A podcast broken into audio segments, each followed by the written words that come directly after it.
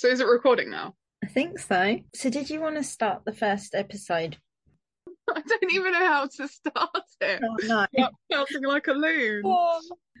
I think the first episode is going to be a bit awkward because we're just getting into the. The gist of things. Yeah, it's going to be awkward, isn't it? We just need to rip the band-aid off. Like, rip it off. Hello. Have like posh phone voices. I know. Welcome. Do that. Okay. So, hi, Charly. Hi, Harriet. This is our first episode of Murder Nerds.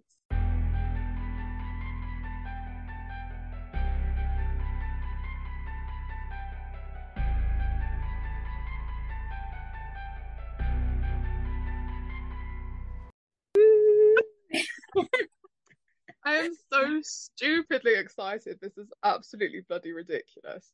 We've ripped off a band-aid and we've started our journey on our our own little podcast. Our own little baby. Hoping it will be a bit different to other podcasts because it's going to be more about the areas that we live in.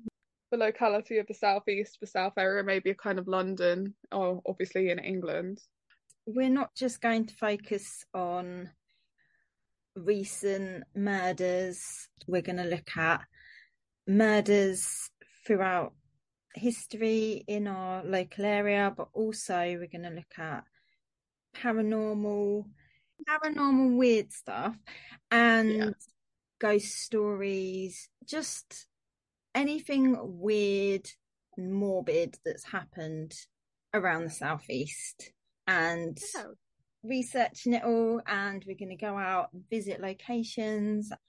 Perhaps we'll get involved in some ghost walks and things like that Definitely. I mean, we live in an area where there is so much history that if we kind of just went on local history alone, it would be very kind of war based, but we'd still have loads to talk about.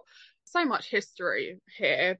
Yeah, lot there's just so much going on. There's so many stories. And I think when you messaged me about this, I thought about kind of the local history and what's interesting regarding that. But obviously, there's so much more Hmm. really weird things. There's alien sightings, there's ghosts. We've got one of the most haunted places in the whole of the country, maybe even the whole of the world down the road. There's just so much we could talk about. So I'm really excited to do it. And I'm really excited to be doing it with you. I am just really fascinated in finding out about the people as well that lived here before us. I just think that's really interesting. Just thinking of who's walked in the footsteps before us and finding out a bit more about our local community rather than finding out about, you know, murder that's happened somewhere that I don't know anything about. It's just nice to know we can visit and it makes it more real when it's an area you can visit. We are there because we're morbid, but we're also there because we're humans and we want to learn about other humans. And Yeah. as you said perfectly, when we were researching, mainly you researching for this episode, and we went on that visit, it really kind of compounded that like these are real lives. And I think that's something that we want to do is we want to be authentic to what has actually happened. Yeah. Okay. Do you want to start telling me about your case, seeing as you're the organised one and you were all ready? hmm I'm really excited to hear about your case.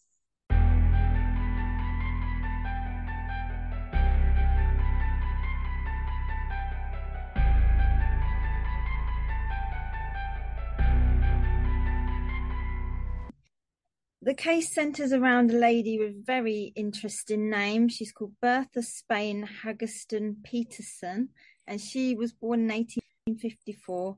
Her father was Reverend William Peterson of Biddenden, where we visited, and he'd previously been vicar of Sissinghurst, a nearby village. And they moved into the rectory next to the All Saints Church in Biddenden in around 1891, and we popped by the new rectory building and we visited the vicar there where we tried to find out a little bit more about the history in Biddenden. So the victim of the story is John Wibley. He was born in Biddenden in around 1860. He lived there his whole life. He was a shoemaker who lived in the high street. He was supposedly a local newspaper reporter as well. He was married to Sarah Louisa Friend in June 1890. They had no children, but they lived with their niece. So Bertha and John met each other at the church. Bertha played the organ and took Holy Communion. John was a Sunday school teacher. However, in around January of nine, uh, sorry, 1897, a story leaked that he'd indecently assaulted a little girl and he paid five pounds to hush up the scandal. So he's absolute trash. Yeah, totally. Oh, okay. So yeah, I mean the fact that he paid out the money sounds very suspect. And so, why would you take that? Like if if that was your child, why would what? I I really don't get some people like, okay, like let's leave that be. I know. Absolutely mad. Oh my god. Yeah, sorry to butt in. I just can't no, don't that.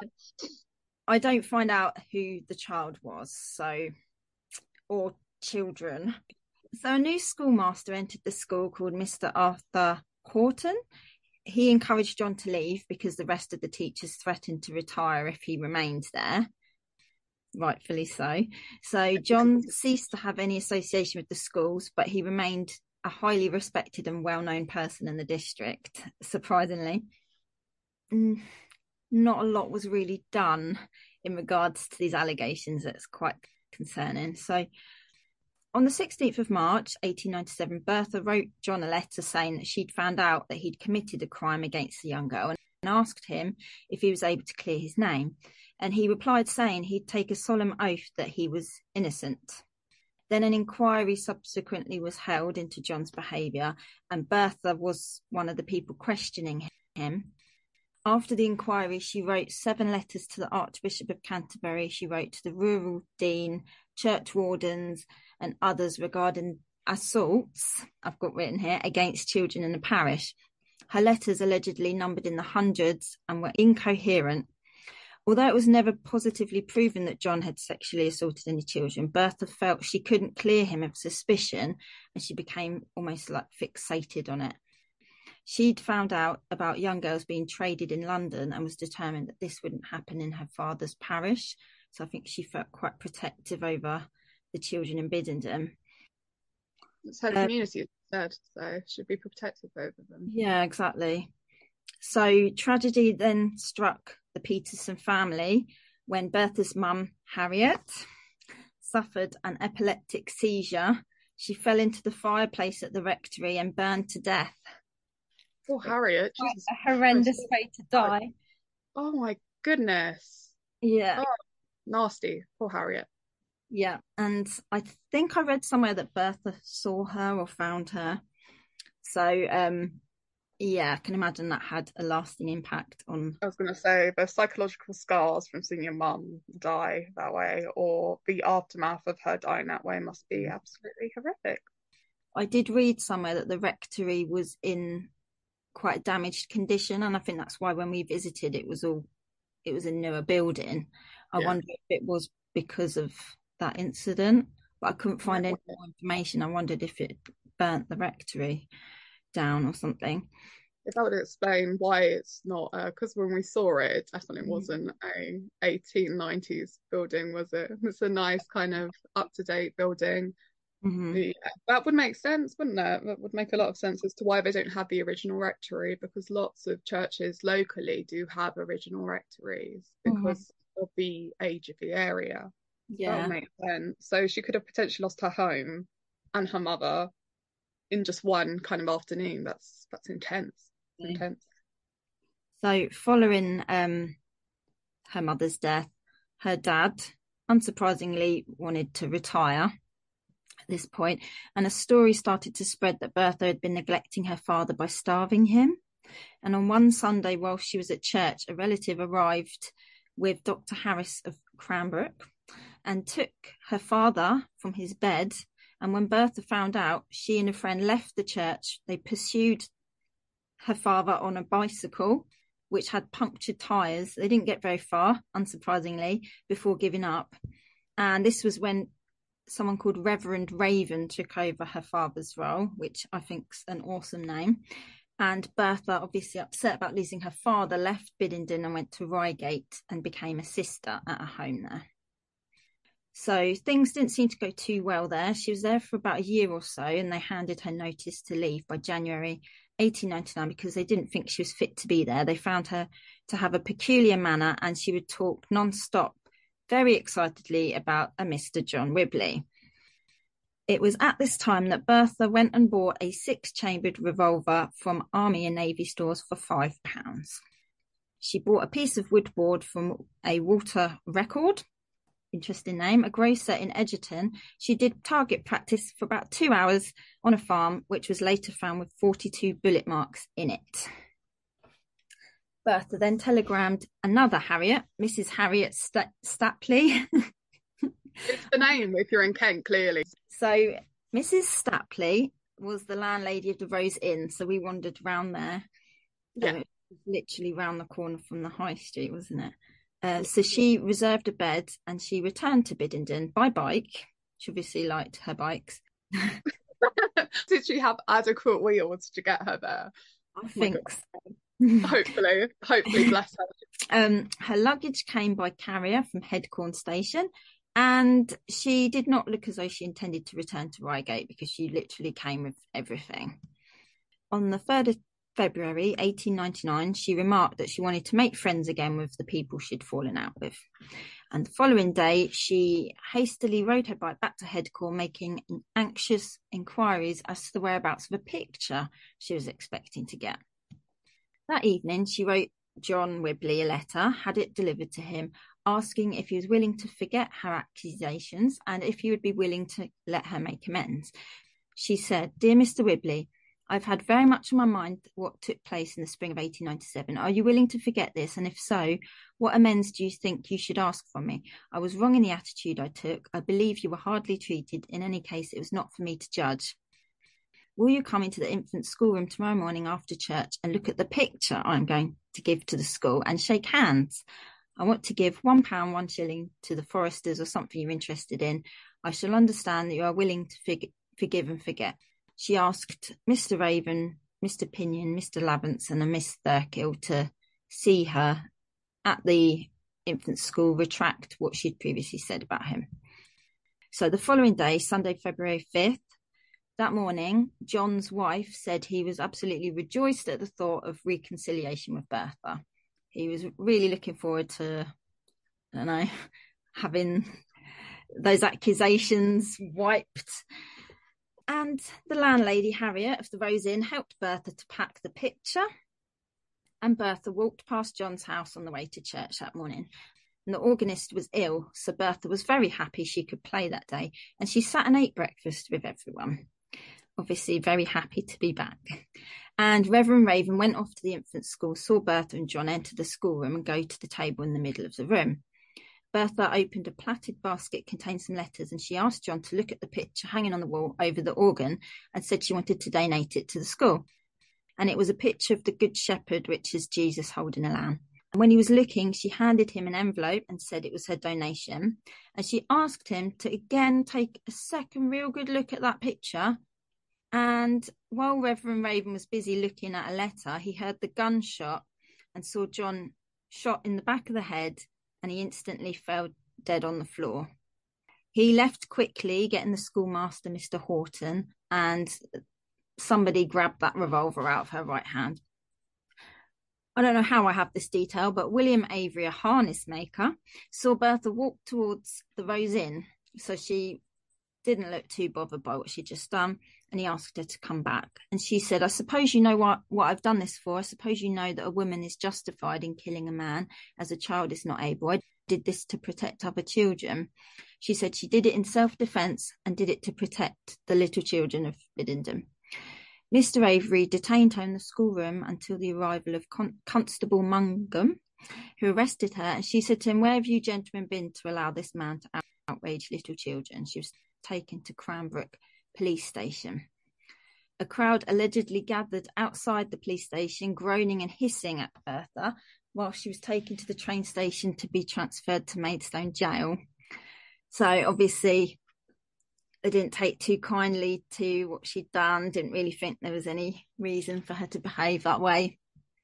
So John was aged 38 when he died, and we saw his gravestone in the graveyard you managed to find it. I couldn't find it anywhere. His funeral was held on 10th of February 1899, and there was reportedly a large attendance of members of the village lodge of the Ancient Order of Foresters, whoever they are.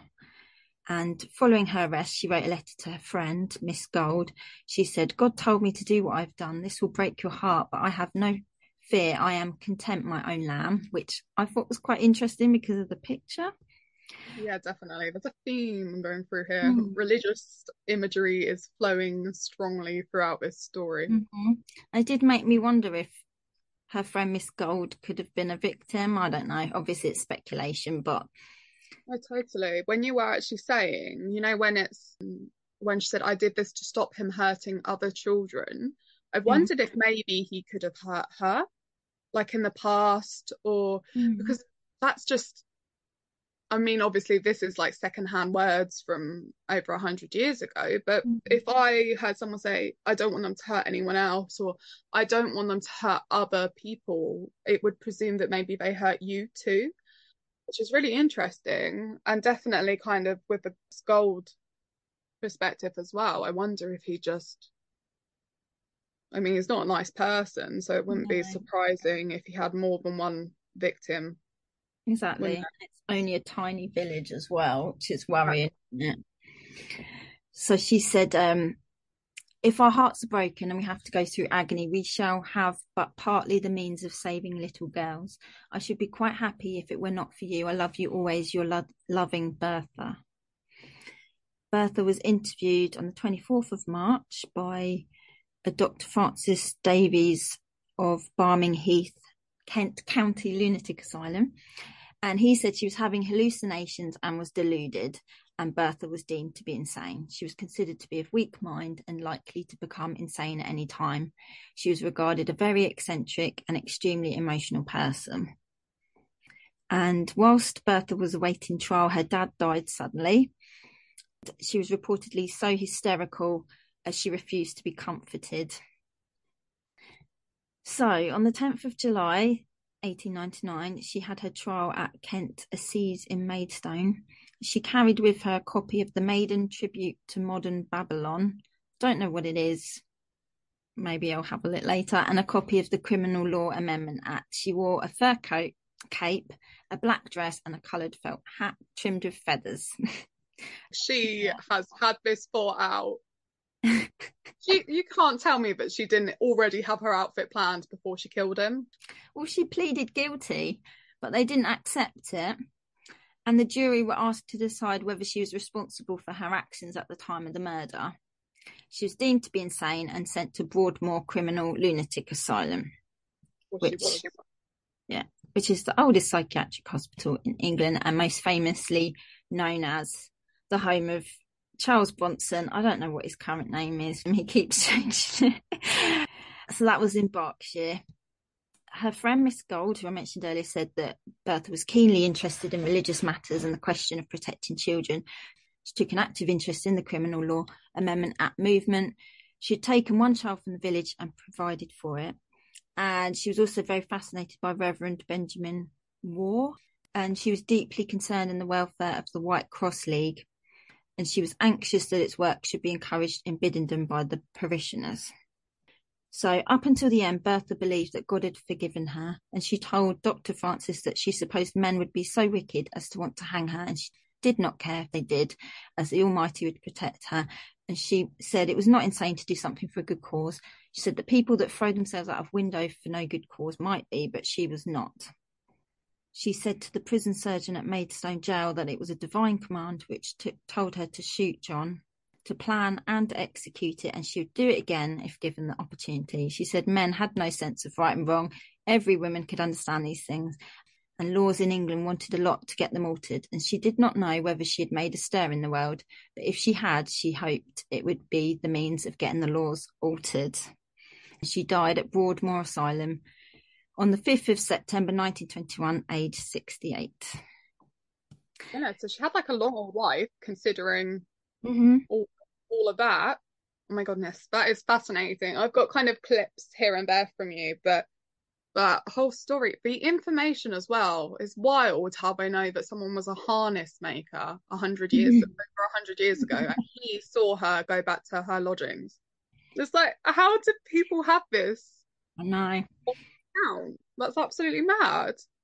But the reason I think I wanted to start off with her story was the fact that she wanted to make a stir in the world and nobody knows who she is. She lived in this little village in Biddenden.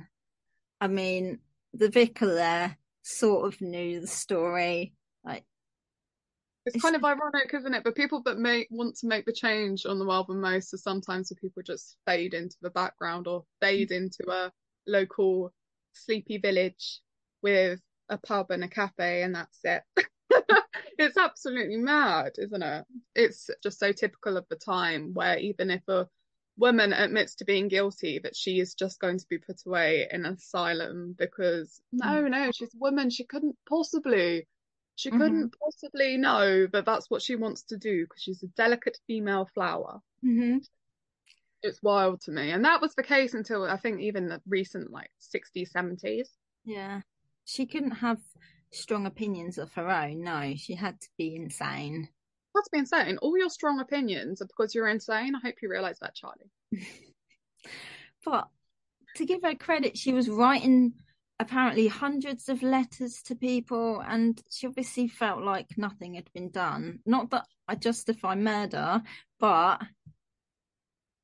But if you weren't being listened to and you sent hundreds of letters and you truly believed that this man had hurt children in your village, mm-hmm. maybe even could have hurt you or your friends in the mm-hmm. past, then what what are you meant to do? If you went to the police, you'd be a crazy woman. Mm. It's kind of you're damned if you do, damned if you don't in that era, and mm. until kind of a lot more recently as well. It's I feel like it was her only choice, and mm. as you said, I don't advocate for murder, but what was she meant to do? That picture had a meaning where she she wanted that to be the last thing he saw when he died. Definitely. It'd be interesting to kind of look into the connotations and denotations people get from looking at that picture. I don't know, it might be kind of significant uh, to the mm-hmm. theme of innocence or something. It would just be really interesting to see why that picture. Mm, but definitely. oh, honestly, just finding that grave was so bizarre. All we knew was that it was a cross, and I kind of worked out it's probably on the edge or on a boundary. And then, don't know, after 10 graves, bam, there it was. Mm-hmm. You know, it's like we were meant to find it, but it was so weird kind of realizing yeah. the person that was there was piece of shit. Mm-hmm. Sorry. My language when I get so into these things just turns feral. It's but just he was like somewhat protected by being a member of this Foresters Society. I don't know anything about them, but I wonder if it was kind of a look after your own type of situation. I can imagine it probably is, especially as he had the money to kind of pay people off to shut them up.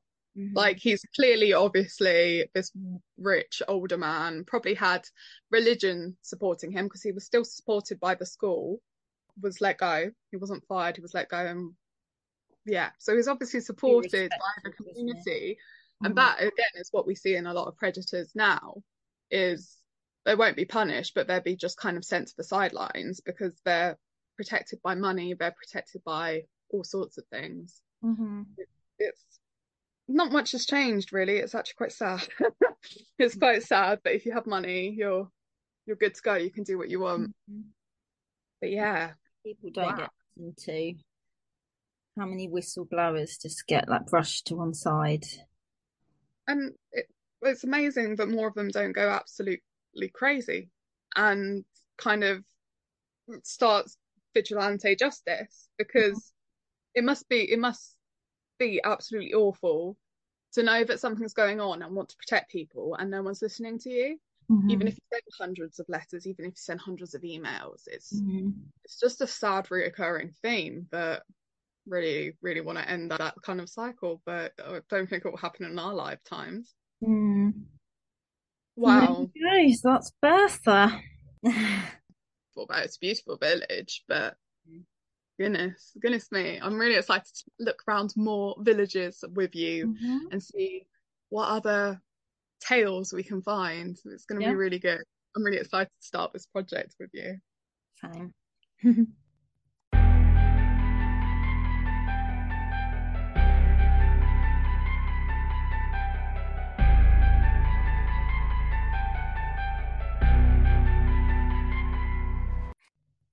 didn't sound like a robot the whole way through. I think because you had your mind on a mission, you're like, I'm gonna get this done. I'm gonna get it out of the way. And then the first bit you were really fast, and then you slowed down. I was like, okay, she's okay now, but you were fine. So now I just have to finish my case, hopefully for tomorrow, and then we can record another episode. Well, I was reading about one today. Weirdly enough, it was another female murderer.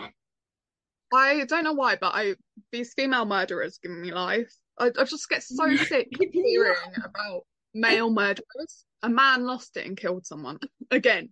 you know, it's just repetitive. Mm-hmm. That's it. You know, but yeah. Oh, We'll see. Hopefully, it's all right.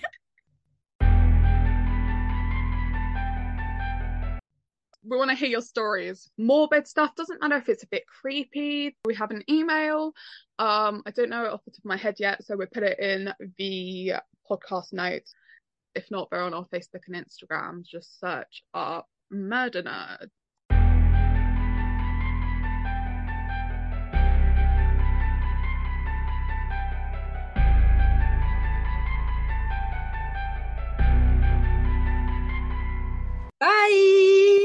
Bye.